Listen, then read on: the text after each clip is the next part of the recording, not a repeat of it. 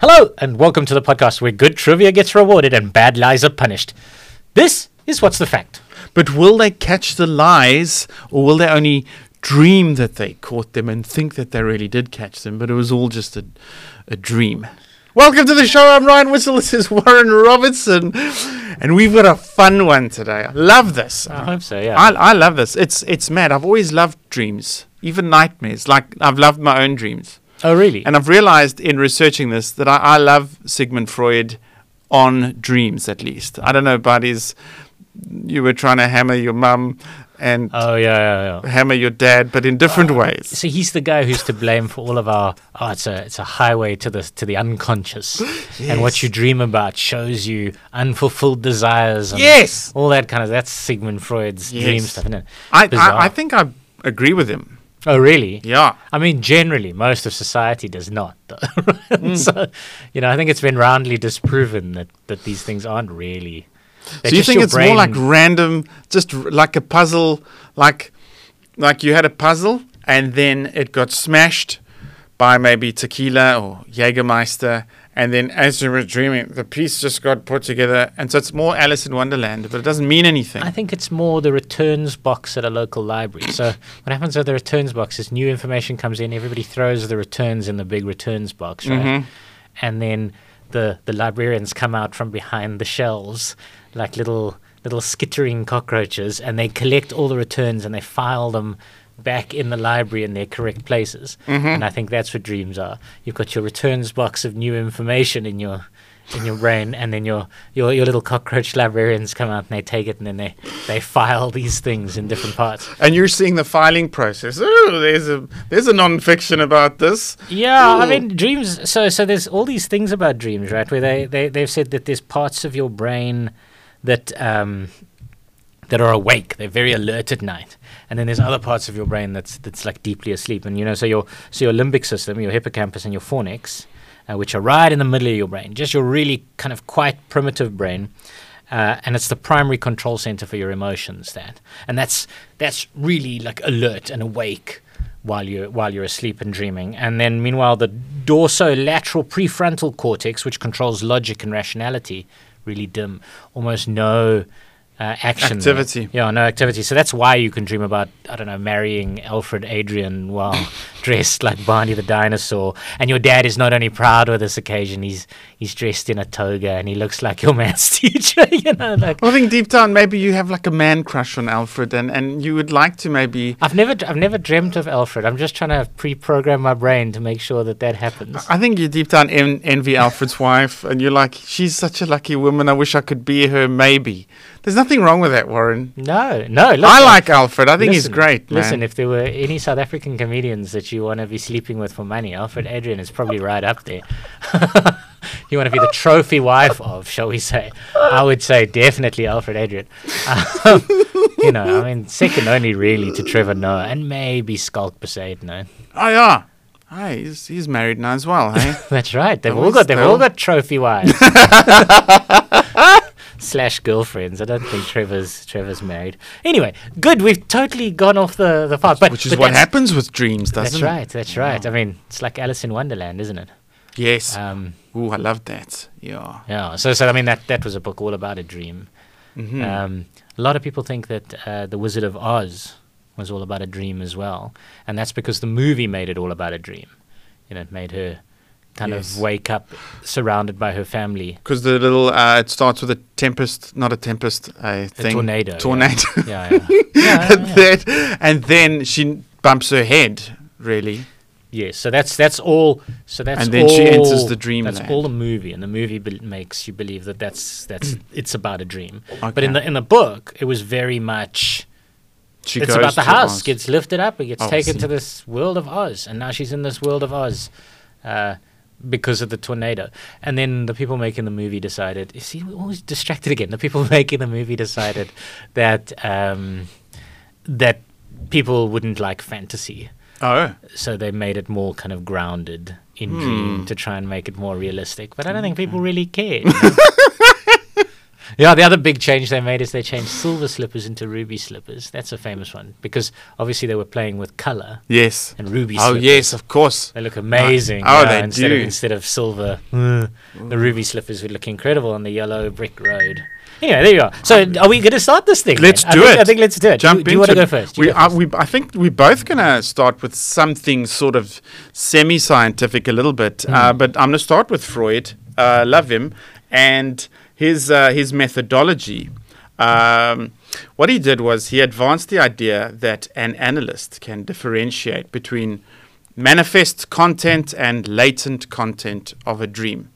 So the manifest content that th- that's like so if you had a dream like man I walked to the bar and there was this fish and and, I, and, I, and, it was dead but I was trying to help it but I couldn't and then my mom who was the mayor of this town in in the wild west she was like no we're not killing the fish at noon today and that's what you're saying but that's the manifest content. Okay. But behind all of that is what he calls the latent uh, content. The manifest refers to the remembered narrative that plays out in the dream itself. The latent content refers to the underlying meaning of the dream. Uh, during sleep, the unconscious, there's two things here condenses uh, and displaces, and I'll we'll get into that a bit later. But my fact here is that he believed that dreams are so awesome for psychoanalysis, even catharsis. But his philosophy was, or his methodology was, if you told him a dream, he would need five sessions of about an hour long uh, with you to explain what the dream meant for you in your life. And that is my fact. yeah, this has become really popular with people on Instagram and, and on YouTube and whatever. Yeah. And there's there's hundreds of books about analyzing your dreams and the symbolism of each thing that appears in your dreams. And you know, is, is clouds mean this, and and fish mean this, and your teeth falling out means that, and uh, all these different things. And um, it all started, yeah, with Freud and his his belief that Yeah. there's some sort of psycho psycho i mean how long it would say he, he'd say it would take him to analyze your dream deeply and properly probably has more to do with the bill than, than anything else but but if he, did he honestly he said he, so your fact is that he That said is he- it would take him at least five sessions or it would take him five sessions Uh, at least five sessions. ah, i yeah. see Mm. per dream Mm. Yes that guy was milking it i mean you've got to make the cocaine money from somewhere right Wa- Wasn't he also the one who said like uh, that the, com- the, the you know when all is said and done, the, the human being is so complex that if you spent a lifetime with one human, you'd only barely scratch the surface or something like that. i don't know I don't think. i don't know if I don't said think that we're that complex. No, no, I think we're we're confusingly direct. Um, I think most of it is just this extra rubbish. Um, I mean, I mean, look. So you think about how we how we evolved as a species. You know, all the species started, as I say, with that core of your brain, which is your emotional, primitive flight or fl- you know fight or flight reaction, and then slowly layers start developing over the brain that add more and more and more. And now we're finally at the at the stage that allows logic and kind of self awareness and uh, the, the the ability to know that there's going to be a future and at some point we're going to die within it and object permanence and all these kind of things. But you know, there wasn't a plan. You know, it's like somebody was a town wasn't there wasn't a town planner who came together and made this this machine perfect. It's like there's a very old machine, and then more machine is built on top of that, and more machine on top of that, and it's like there's a city here, and then a, another city was built on top of it, and another city, and another city, and another city, and uh, how those all connect and interact with each other is a bit of a mess. They don't. Mm. That's a lovely analogy. Yeah, I so- think so- they call it bricolage. Like if you go to Istanbul, then you say, "Oh, that building is from the Byzantine, but that one's the Roman, and this is the Ottoman." And then, Right. But it, and it's all, but but it's the you know, it's all just on top of, on top of, on top of, and exactly. sometimes things can. And that's that's how I think of our brains. So I don't I don't know whether we're complex or just misfiring. I don't know whether it's just miscommunication between the different parts of the brain, or because they weren't, they weren't originally planned to have other layers on top of them. Mm. Um, but yeah, sure, five sessions, why not? Well, uh, he was somewhat different uh, to everybody else. Uh, everybody else thought that it takes very, very long. His one was my presumption, is that dreams can pre- be interpreted at once. Okay. You tell the dream, he tells you what it means. Boom, finished. That was that was Sigmund. Wow, so he wasn't after the cocaine money. Maybe he was just pompous. Yeah. So I mean, I've had a few strange dreams, like uh, the the one which was um, last night. I had a dream which I can remember, but about three nights ago, there was a dream about a, a snake, a cobra, and for me, snakes are fear, definitely. But as I'm getting, I'm growing older now, and I'm, I'm less scared of snakes Uh-huh. because I'm a big boy now, and um, I'm also able to appreciate the beauty, especially of a cobra and all that stuff. So in this the the first dream, this cobra was very pretty, but there was like emeralds and rubies, and its very attractiveness in its like thingy. And I was I remember going ufa cobra.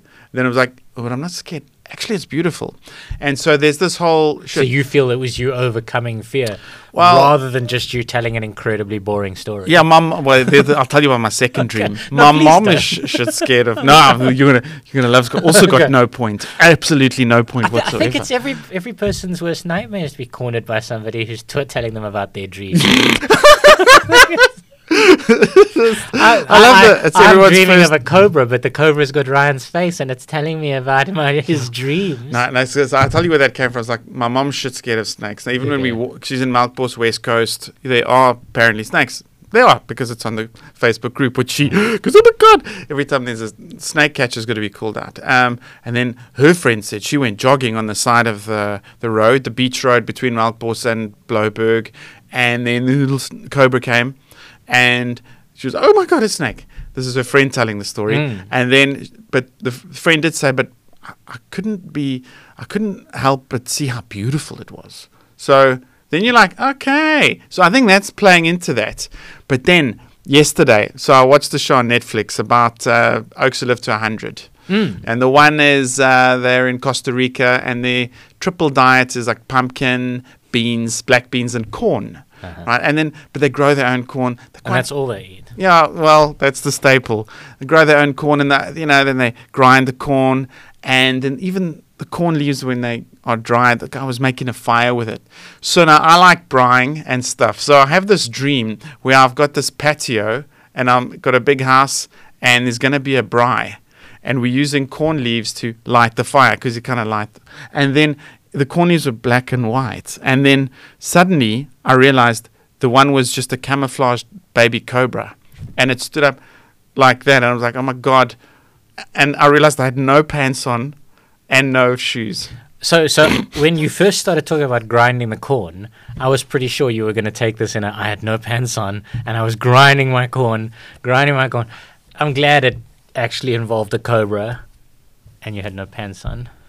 Is this a Garden of Eden thing? I, no it was a fear thing it was a scary thing and then but because they were baby cobras but they were camouflaged. It's like I could have stepped on that. There's could there could be cobras in all of this corn, and the cobra is deceitful because it's trying to camouflage amongst the corn that I'm using to light the braai, and I've got no pants on or shoes that could bite my legs. So there's um there's a lot going on in that dream. Let me do the Freud thing on myself. please. here. No, I'll tell you. I was, it's like I'm so snakes. Who scary, but they could be deceitful people in your life. But suddenly it's like, but they're babies, so they're fragile themselves. But even so, even though they're fragile and they're babies, I got no pants. You know, it's like that. You got to um, put your pants on and your shoes. You shouldn't have your pants off around children, Ryan, uh, even in your dreams. but you know that. But this is the very basis for those uh, Rorschach um, images, because a psychologist will hold the Rorschach image in front of you and say, "What do you see?" And it's more important what you say you see than what you actually see. So you say you saying something reveals an aspect of your personality. So you analyzing your dream in that particular way Sure. is kind of like you looking at it in a Rorschach sort of way, and it reveals more about you and your own beliefs than it does about the actual meaning of the dream or what was going on in your head. Uh, yeah, but isn't that very correct in a Freudian way? Because the, the one the one big word that he uses is called um, so condensation is combining multiple thoughts or elements into one. Now there's a lot going on in that dream because I want to have a braai. Plus I watched that TV show. Plus uh, there's deceitful people in my life, but they're fragile. Okay, um, but the other word is called not condensation but displacement shifting emotional significance from one element to another. So what I do when I analyze my own dreams is is how did that thing make me feel, or how did that environment make But- me but feel? you- Or when the person comes in, how am I comforted or am I uh, insecure or you know? But do you see how that's essentially what I'm saying? It's just how does that make you feel is the quintessential psychologist's question. They all you're doing is using your dream as a way to analyze your own feelings. You're not you know, and then you're projecting your feelings onto the dream, your feelings and your beliefs and your everything else onto the dream. You're not you're not gaining anything from this dream. You could watch you could watch Netflix the same way and say, What is what is this show about this strange goth girl Yeah. at the school mm-hmm. for outcasts trying to tell me about my life and you could you could start overanalyzing that I've I've totally overanalyzed it, and I think I'm I'm correct in doing so because the snake is no longer scary, and I've I've overcome it, but I still have to put my pants so on. here's what i think your dream is about it's very particularly a cobra right which is hmm. famous for being very thin and then kind of flared at the. Yes, top yes. which makes it the most phallic of all snakes Yeah. so i think your fear is actually of penises and of your own penis and particularly because it was a baby snake of the size of your tiny little johnson and you That's what I think it was, Ryan. Well, Freud would not be happy with you, or would he be? I think he, I think he would say exactly what I'm saying because Freud loved a bit of a cock metaphor, loved it. you know, I'm I'm I'm so condescending about the whole concept of of, of reading dreams, and then I've my fact. This is this is absolute lunacy, right? So I'm just going to start straight up with the fact. So after the Titanic sank, hundreds of people came forward to say that they'd had dreams about it sinking, either while it was happening or before it happened. And my fact is that 19 of those experiences were authenticated. Okay. So do you want to Um, know what I mean by Yeah, authenticated? yeah, yeah. Hit hit me with that fact again, and then All right. yeah. So, so, so, okay. So the fact is that after the Titanic sank, Yes, yes. hundreds of people came forward to newspapers and Yes. things to say that they dreamt about it sinking, Yes. either while it was happening or Yes. before it happened. Okay. And 19 of those experiences were authenticated. Now, a precognitive dream or vision Yes. is authenticated yes. officially when a third party can confirm that the dream or vision was written down or relayed in some other way to them Oh um, my. yeah, yeah. Upon waking, and the event must play out within within a few weeks. It can't be something that you dreamt about like a year in advance. So it's got to play out almost immediately.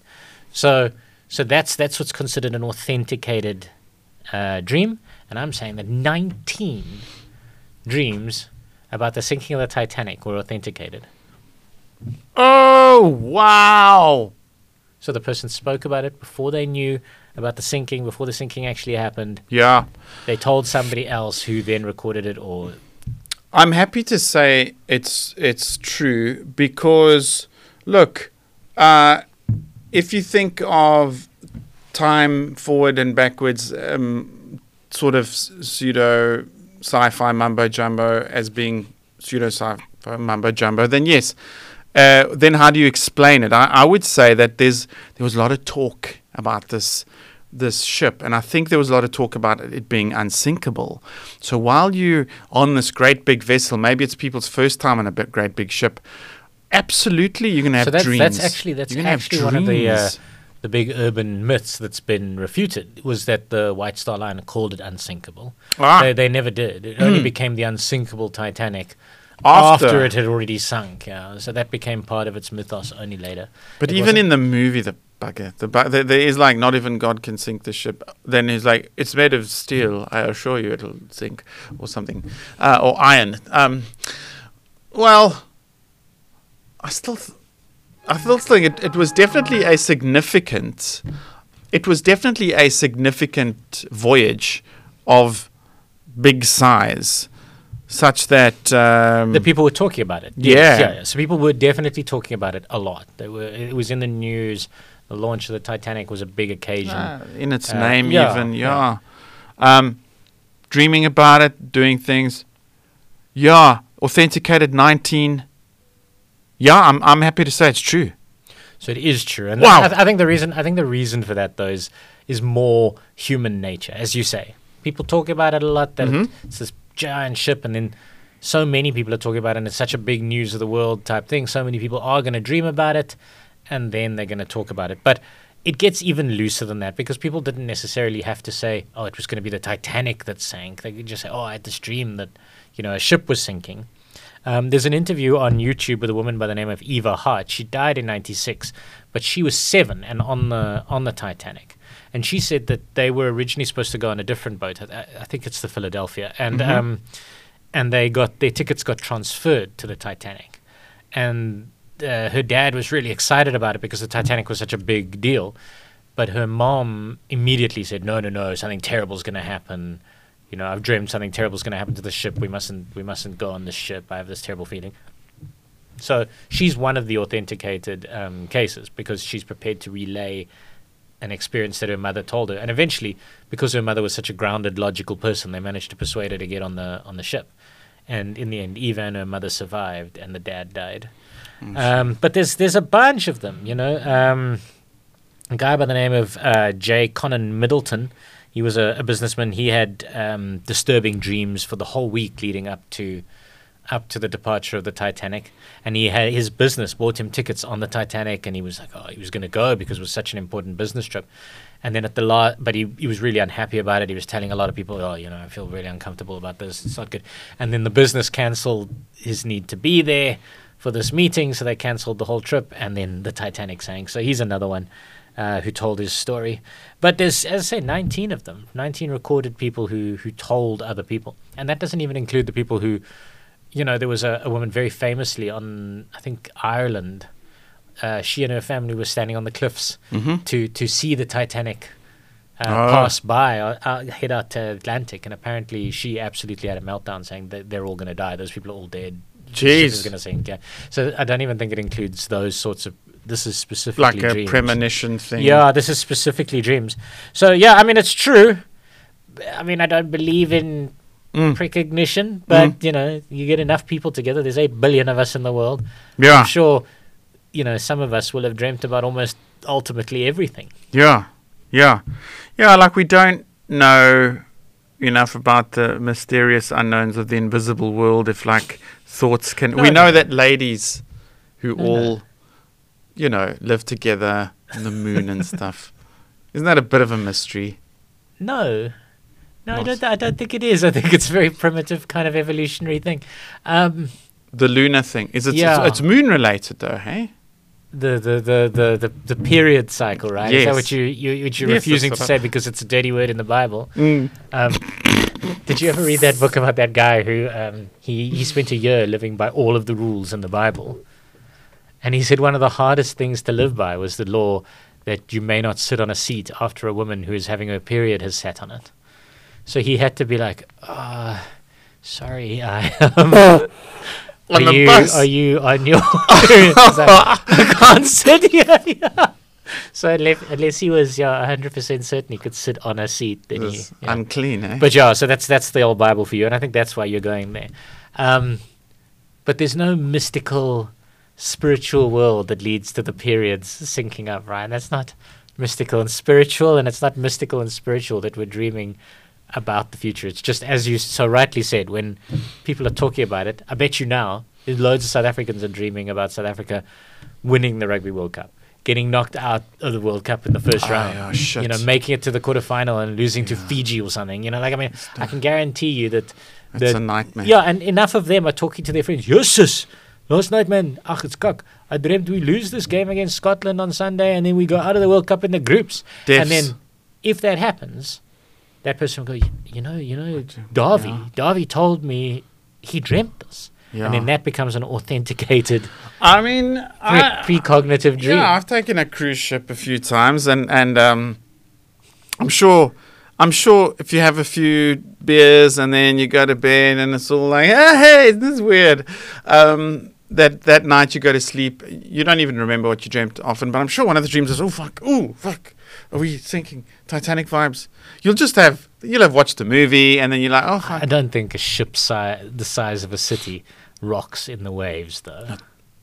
Does uh, Does yeah, it? yeah, a little bit. They've got the stabilizers and all Okay. that stuff, and uh, But just oh, a- just a bit. when it's when it's when it's heavy going, it is. Uh, uh, it's lovely. It's this vibe. It's like riding a camel. Well, very famously, the Titanic, the sea was very calm. Yeah. In fact, it's one of the things the survivors got So angry about and why they say it's the, the lifeboats are exclusively to blame because they would have had two and a half hours to get everybody off the ship, which is plenty of time if you've got the right number of lifeboats. Oh dear. So, famously calm. Yeah. Well, well, well. My turn. And you know, we spoke about um biblical things and uh, oh, of course. who's it going to be? Who's it going to be? And his amazing Oh, technicolored. Yeah, yeah, yeah. Joseph, yeah. yes. Yes. So, so off the top of your head, can you remember any of the famous dreams that he had to interpret? Because his thing was interpreting. Something about dreams. seven years of drought and seven years of. Yeah, that's very good. Whose dream was that? That was was Pharaoh's dream. Yeah. right. Yeah. So, I- from what I can remember off the top of my head, it was um, I think what pissed his brothers off and made them sell him into slavery was there was there was twelve corns and then there was one corn and then the twelve corns went to to bow down and worship the one corn. It's like, oh, dad, I think that was his dad's dream. He said, I know what that means. My brothers are gonna have to bow down and worship me one day. And they're like. You little conceited prick. We're going to sell you into slavery now. I mean, it's quite an extreme overreaction. man. like, like at no stage when I was interpreting your dream did you did it even cross your mind to sell me into slavery? even though I was being, and let's be Yeah, honest, yeah, quite rude. Yeah, you were saying out a small winky. And so, you know, slavery, okay, Yeah. I'll think about it. Park that thought. We'll see how we can get Warren sold into into slavery. That's that's good. And then um uh the the one you mentioned, I think, was was when he was in jail, and then he got uh, someone said, "Oh, that I can tell." Like, yeah, I know Oak can uh, interpret dreams, and then he interpreted right. Dream. Uh, but the reason they knew that was because in jail he interpreted two dreams of fellow prisoners, and the one was the cupbearer, and the one was the baker. And uh, I'd like to hone in on that baker's dream because the ba- so he tells the the, the cupbearer tells his dream. He's like, "Hey, don't worry, and uh, it's all gonna be groovy." And the baker goes, "Okay, here's my dream. Um, I'm walking with a basket of loaves on my head, and um, then birds came, descended on the basket, began eating the loaves. And uh, what do you think my dream means?" And he said, "Well, in three days you're going to be released from here, and Pharaoh is going to put you in your position." And after that, you're going to become the sort of commissioner of the food stockpiles in Egypt and governor of the food supplies in Egypt. And that was the meaning Sounds of that like dream. Was, sounds like he was telling people what they wanted to hear. Because I'm pretty sure most most prison dreams go along the lines of, "Hey Joseph, hey hey, hey pretty boy, hey pretty boy, I had a dream last night in which you were completely naked and your asshole was hanging open like a thirsty dog." what do you think that means, Joseph? And he went, "Oh, I think it means you're gonna that if you don't rape anyone here." You're gonna you're gonna go free and uh, and you're gonna have twelve wives.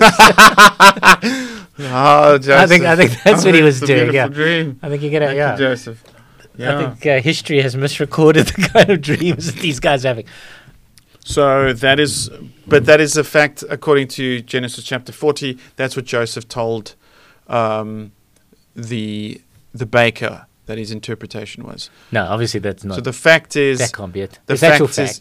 yeah. Okay, well, the fact is, the dream was, um, I was carrying a basket Twelve of loaves. yeah loaves, and then the, the birds came and um, started eating the bread. It's like ah, well, that's blessing because of the God of, I forget. Mhm. Well, it's obviously that's the meaning, and then you're going to be set free and restored into your position in three days' time, and then uh, you're going to be made the no, governor none of of the food those, none of supplies those, of. those make any sense. I seem to recall Joseph's uh, analysis making some kind of sense. You know, like oh, you're going to be set free in twelve days, and then you know, or you know, like I, I imagine there would have been some sort of real interpretive kind of thing rather than just some random.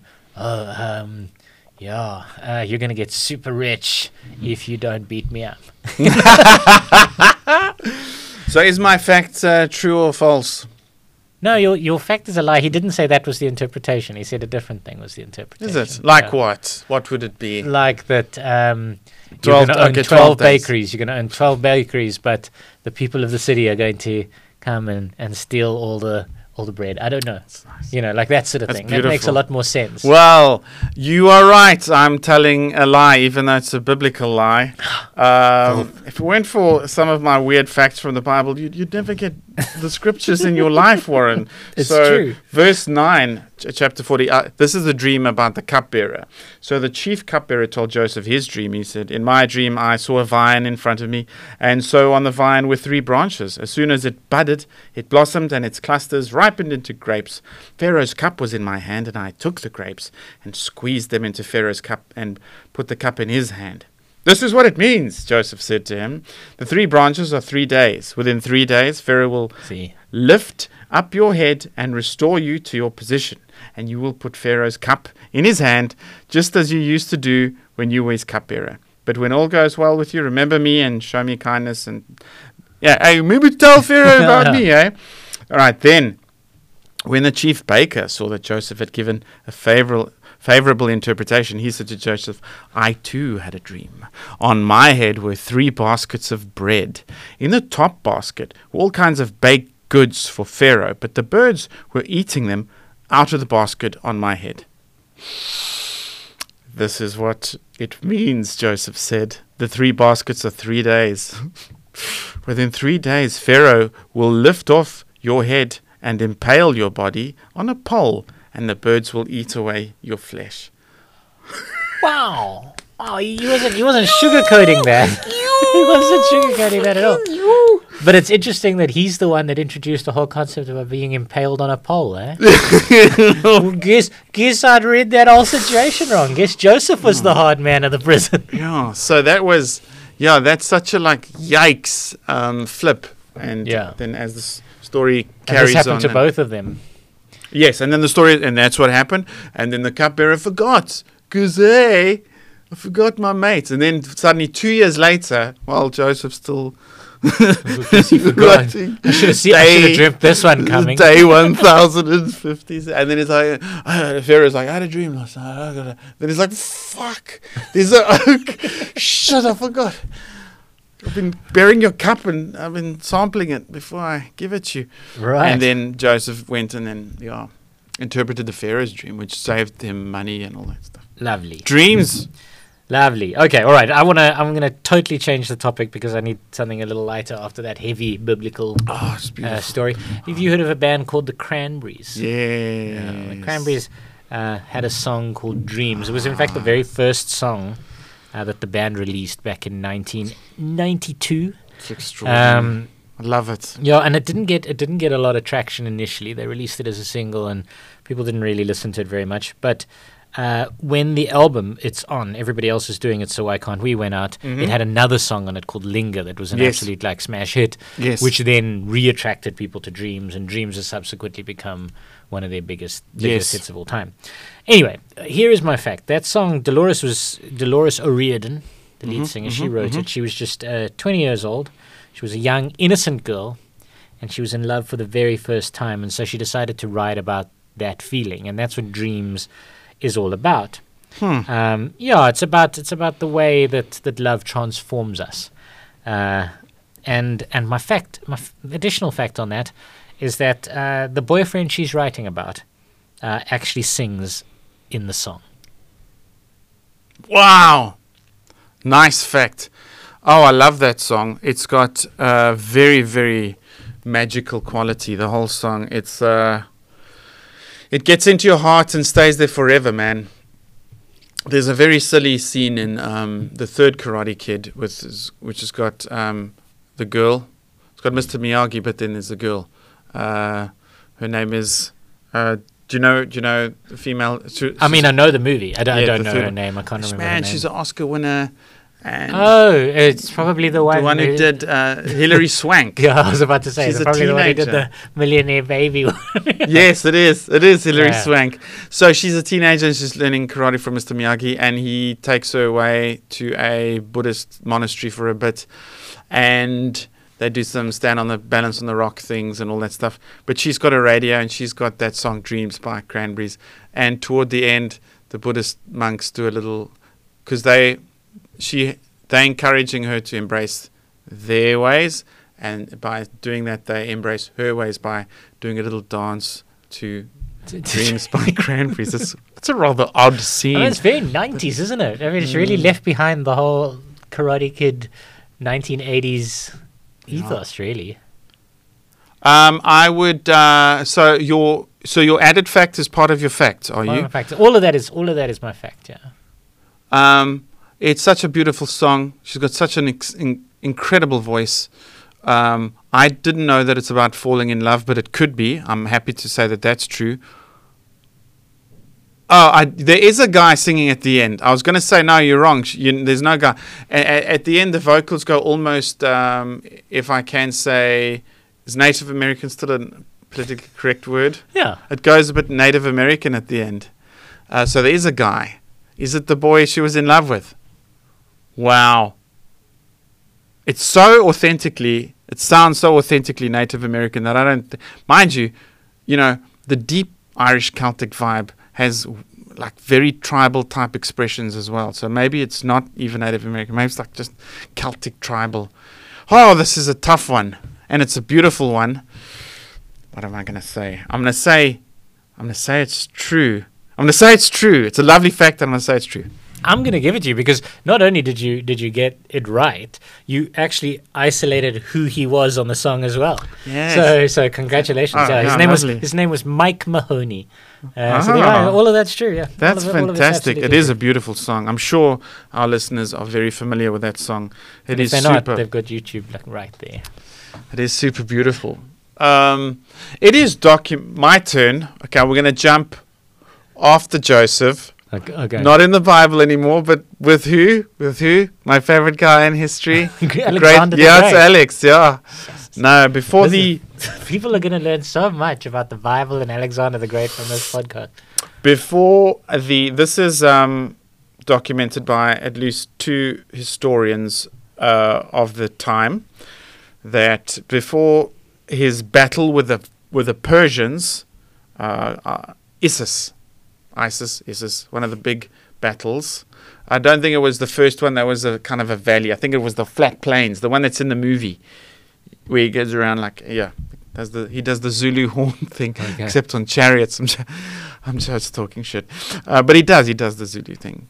Um, but before that battle, the night before, he had a dream in which uh, Achilles appeared to him, uh, and he saw that as a symbol that or a sign that they're going to win the battle.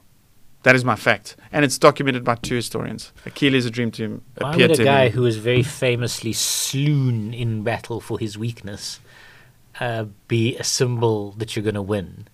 That's an interesting one, isn't it? Well, in the movie, in the movie, it was just it was his heel. Hey, in the movie, is the is the mo- is the movie accurate to?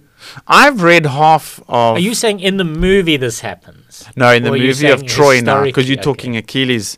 Achilles, Oh, okay. he was shot by Paris with the arrow. That's right. In that was a cute, cute thing. You shot him. He shot him in the heel with his arrow. I don't know if that's true to the book. I've actually read half of the Iliad. Uh-huh. Yes. I've- No, no, that, that is, that's true to the book. It's true to the book. Does he get shot by Paris? Yeah, so Achilles is a very famous loser. like, I don't know why you dream about him and then expect that that means you're going to win. You know, I mean, he was a big hero. He was basically allegedly invincible, right? His mom picked him up by his Achilles heel and then dipped him in the river Styx. There's some people that say that that's a misinterpretation, that it doesn't actually mean his his heel heel, like his what we take to mean the heel now. Uh, there's people who say there's it's a different part of the body Mhm. um, maybe the back of the neck. Um, but, but yeah, he famously he gets slaughtered because of that weakness. So I don't think I think Alexander the Great would know his his mythology, and I don't think he would he would view Achilles as being some kind of hero. I think it's somebody else. I think he did have his dream, but I think he dreamt about somebody else, Ryan. You're, you're Ryaning this. Yeah, I think, I think in the movie, one of the, the omens he has is a kind of an eagle flying ahead of the, the Greek, the Macedonian army. And so he thinks that's a good omen. Plus, when he went to the Oracle of Delphi, in, is that in Africa? It's actually in Egypt, eh? No, it's in that's in- it's in in. Greece. It's in Greece. No, there was another not in Athens. famous- I think it's north of Athens. There was another famous um, oracle that he that he went to after he conquered Egypt, and uh, there was either snakes or eagles leading the way, documented by historians. Crazy, but the fact is true according to Plutarch and Arrian. Um, it goes, yeah. Uh, Alexander experienced a significant dream on the night before the battle. In the dream, Alexander saw a statue of the Greek hero Achilles, who was his role model and a symbol of heroism and valor. Achilles appeared to him and told him that everything would turn out well in the upcoming battle against the Persian king Darius III. The dream boosted Alexander's confidence and he interpreted it as a positive omen. Um, yeah, so that's jolly interesting. Maybe it's about whether he interpreted it as a positive omen or he dreamt it and then decided to choose to tell people it was a positive omen because he was going to war anyway and he might as well use it to boost morale, I suppose. Yeah, uh, you know, there's like there's like four accounts of Alexander's life written around the time of, of Alexander, and some of them before that major battle. The one thing he did was he had a great big feast for his soldiers, made sure they ate enough, lots of protein. Hey, the protein shake in there, and then he sent them off to bed quite early, and he sat just with a priest dedicated to the god of one of the things. I'm Not sure which god, but it was that god. He specifically chose a god for the blessing, sat with the priest until well into the early hours of the morning. And so, you know, very kind of, very kind of, you know, uh, believer in the kind of guidance of the gods and the ancestors. He um, had the Iliad under his pillow for most of his life. It was his sacred text. Crazy. Okay. Yeah. So I mean he didn't uh, he he didn't spend that time after sending all his soldiers to bed wandering up and down going, Oh shut up! like Shut up, go to sleep. turn off your torches. turn, turn off your t- turn. Stop reading in bed. Fastion, get your hand away. Oaks. I swear it's a big game tomorrow. Go to sleep. I'm not losing to those Persians because some oaks are messing around here. Fucking- Yeah. anyway, okay, so he didn't do that. All right. Yeah. Uh, well, yeah, he did dream about Achilles though, but he didn't do, walk up and down like the oaks at Potch Boys. okay, good. anyway, um, my my next fact. Here's my fact. Uh, it's uh, it's yeah. I'm just gonna I'm just gonna tell you the fact, and you can you can work out whether it's true or not later. Um, an artist by the name of Lee Hadwin has become famous because uh, he does all of his paintings while he is uh, sleepwalking, and an important part is that while he's awake, he can't paint at all.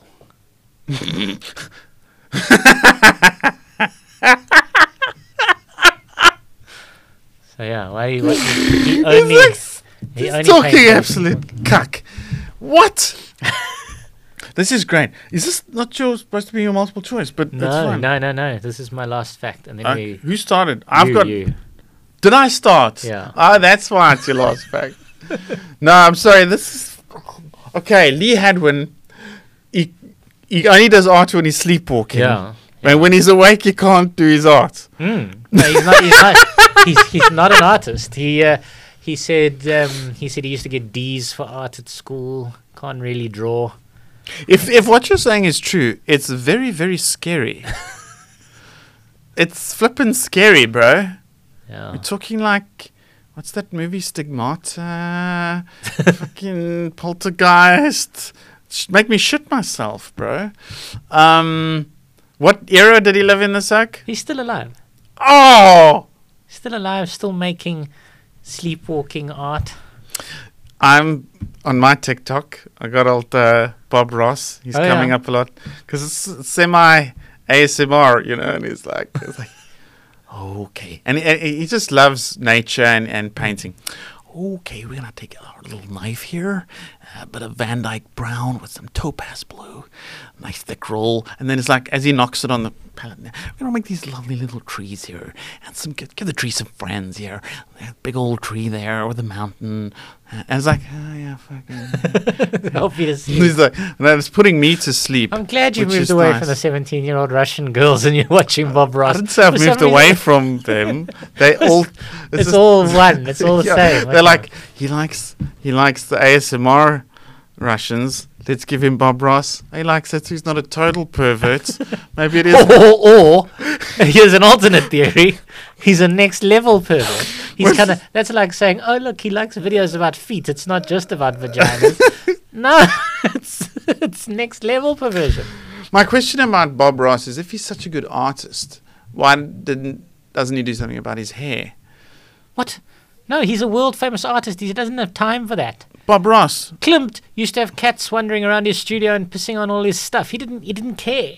The true greats, the true true geniuses, Don't have scissors. all they care about. All they care about is their art. They don't have a pair of That's scissors. right. All they care about is their art.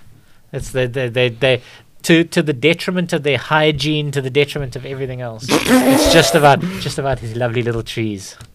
Can I quiz you about Lee Harvey? Lee Lee Hadwin. Yeah, Yeah, is what does he do? What is he? Does he have a job? Do you know? Are you allowed to Not tell me anymore. He doesn't have a job anymore because he sells his paintings for great deals of money. This looks a con artist. Never mind artist. Man, this is No, I'm, bullshit. I'm saying Does that he? he, I'm saying that this is true. That this is that he he, he can't paint during the day. That he paints his paintings at night while he's sleepwalking. That's what I'm saying. Uh, I'm saying it's uh, true, right? I'm, not saying it's a con or uh, Uh, a scam. I'm saying this is true. It's fine. I'm just gonna I'm gonna cut the crap. I'm just gonna get straight to it. This is absolute bollocks. It's a lie.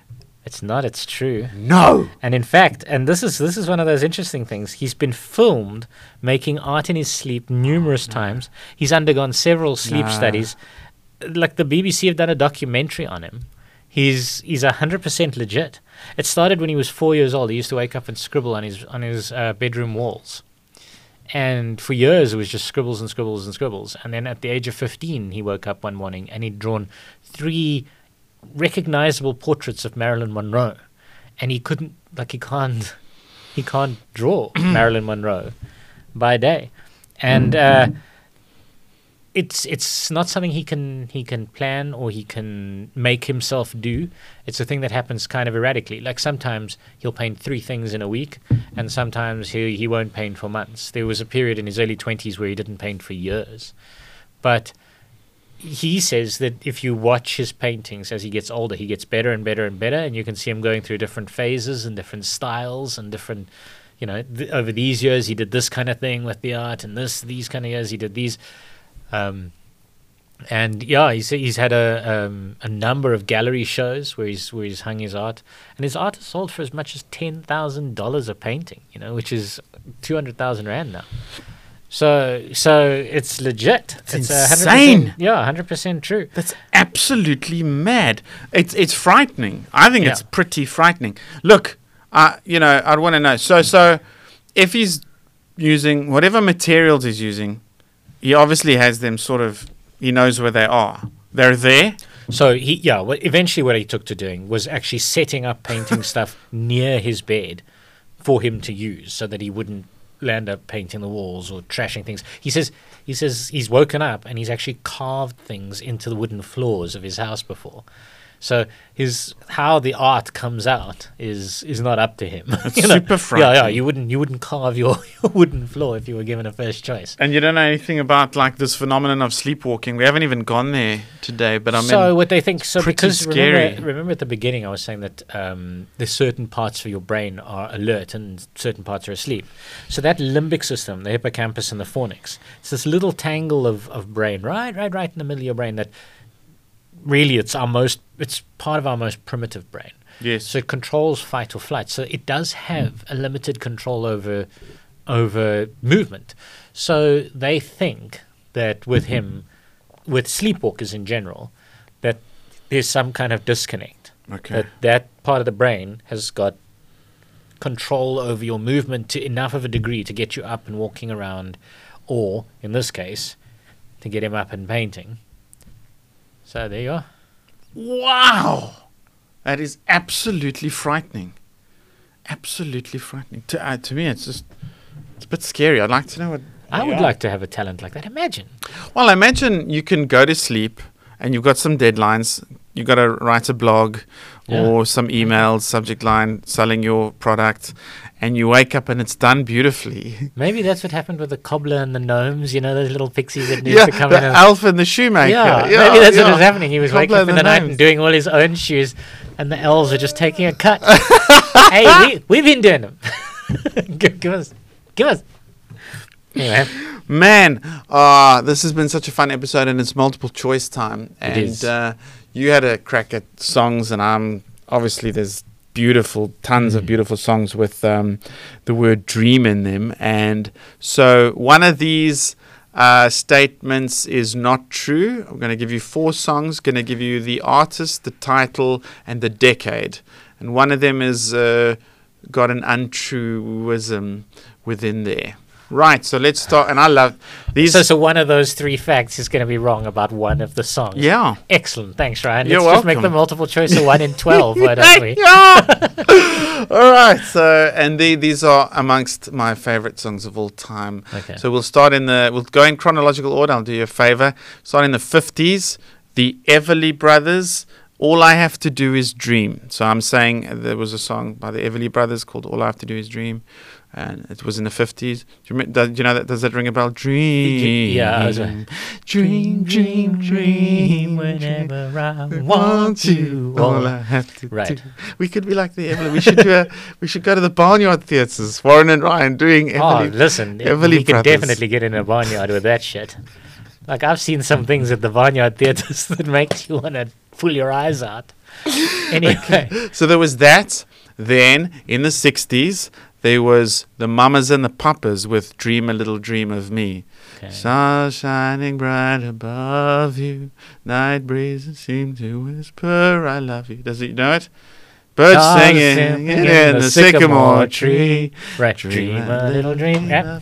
Then in the 80s, uh, OMD, Orchestral Maneuvers in the Dark, uh, with a song called Dreamin'.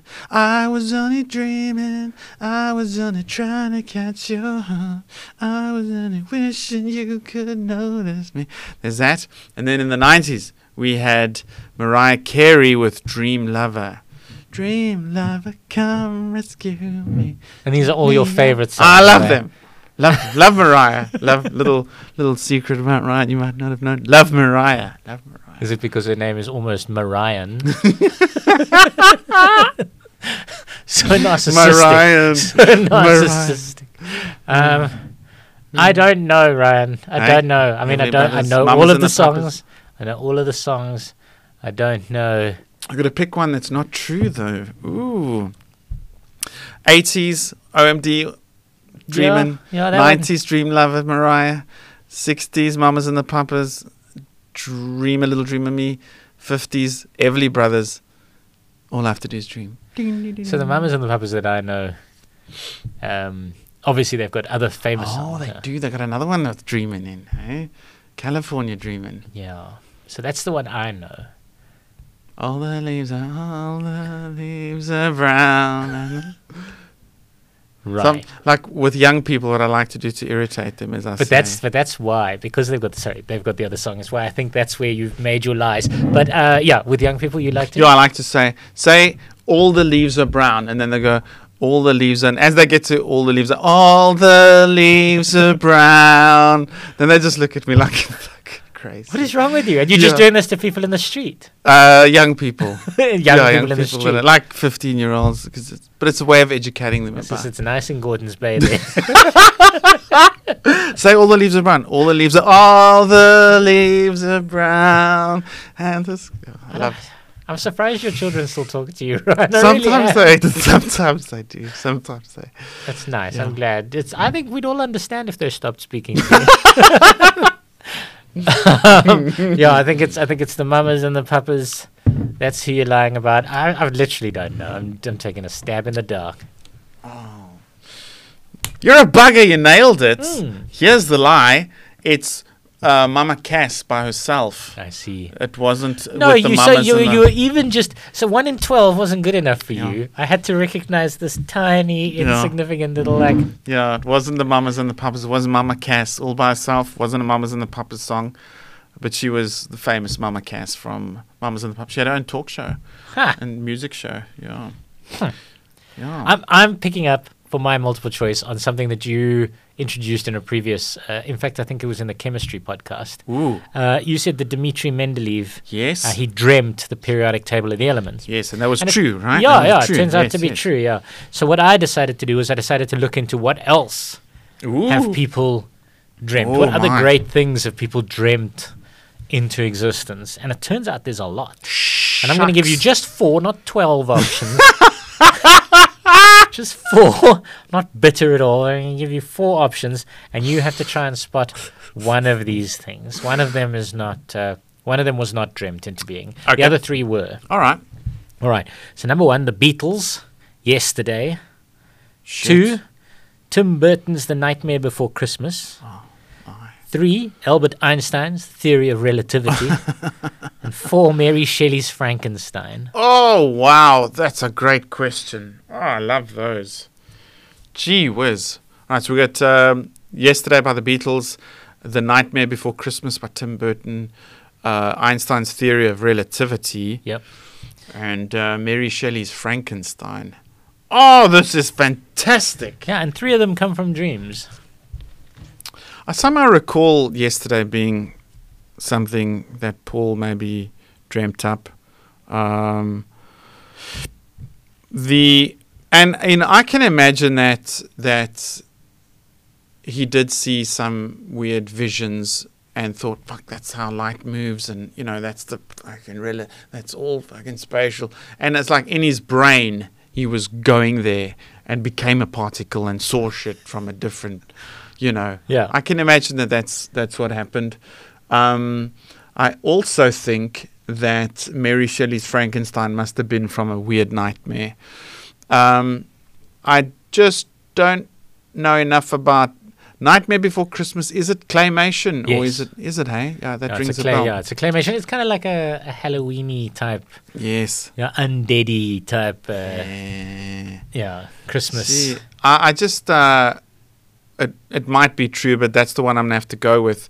I do recall yesterday being something like that, and the other three I can kind of sense it. I can, can feel it being a type of dream, sure, but maybe not Tim Burton's. Even though it's called Nightmare Before Christmas, that's my answer. Tim Burton's Nightmare Before Christmas was not dreamt up in a dream. All right. Well, let me let me cancel some of the ones that, All that definitely are. You're right. Ye- yesterday by the Beatles, uh, Paul McCartney he woke up with the melody fully formed Oh, uh, for yesterday, which is very nice. You know, I mean, wonderful. I would like to wake up with a melody for a legendary song just in my head, please. Um, Mary Shelley's Frankenstein. So this is interesting. She she kind of got into a, a discussion uh, about about novel writing and poetry and things, and and somebody at the, at the party while she was away on a holiday with um, with her boyfriend at the time. They were visiting Lord Byron at Lake Geneva, and they had one of those kind of late night drinking kind of thing, and they had a conversation, and he was, she was sort of dared to do it, and um, that night she went to sleep and she woke up. Uh, having had a dream about a hideous phantasm of a man stretched out as on a table, and and then on the working of some powerful engine shows signs of life and stir with uneasy half vital motion. So she said that that was that was quite clearly um, Frankenstein. And then Albert Einstein's The Theory of Relativity. He spent years working on relativity. He couldn't crack it. And uh, while it took him eight years after this particular dream, uh, uh, he still credited the dream for, for cracking it for him because he dreamt about sledding down a hill at the speed of light and seeing the stars changing their appearance. wow. Uh, so that that's Wow. gave him the, the kind of idea of the relationship between the wow, speed of what a, light. so that was the yeah. dream. He's sledding down a hill and he sees the stars and they change. Yeah. Yeah, so you're right. Tim Burton's The Nightmare Before Christmas, which, if you did know anything about it, is an extremely trippy movie. And Is it have good? Come, Is it could worth a watch? Yeah, yeah, it's good. Could have come straight out of somebody's dream. Um, I feel like you may have fallen for it slightly if you'd seen the movie. Okay. Um, but yeah, yeah, it's it is in fact the lie. Wow, that's so a great are. fact, though. There we are. It's a great fact and such a lovely topic. And now we've come to the end. We have. We have. I always dreamed of this moment. But folks, you know what you got to do? You got to hit the subscribe button. You got to hit the Yeah. like button and share and Yeah, please, comment. please do all of these things because we do swear and the YouTube hates that. And if you do enjoy the podcast, every single like, every click, every the, share, the YouTube. every review you leave, every comment you write, every every sexually suggestive photo that you send us on our social media. It all helps. It all helps. Helps helps us have sweeter dreams. At the very least. I don't want to be dreaming of cobras all the time. Send us those pics. Sounded like you you'd come to terms with the cobra. You've come to, that's good. That's good. Thank you very much. Thank you for watching. Well, join us uh, next time. Bye. Nice.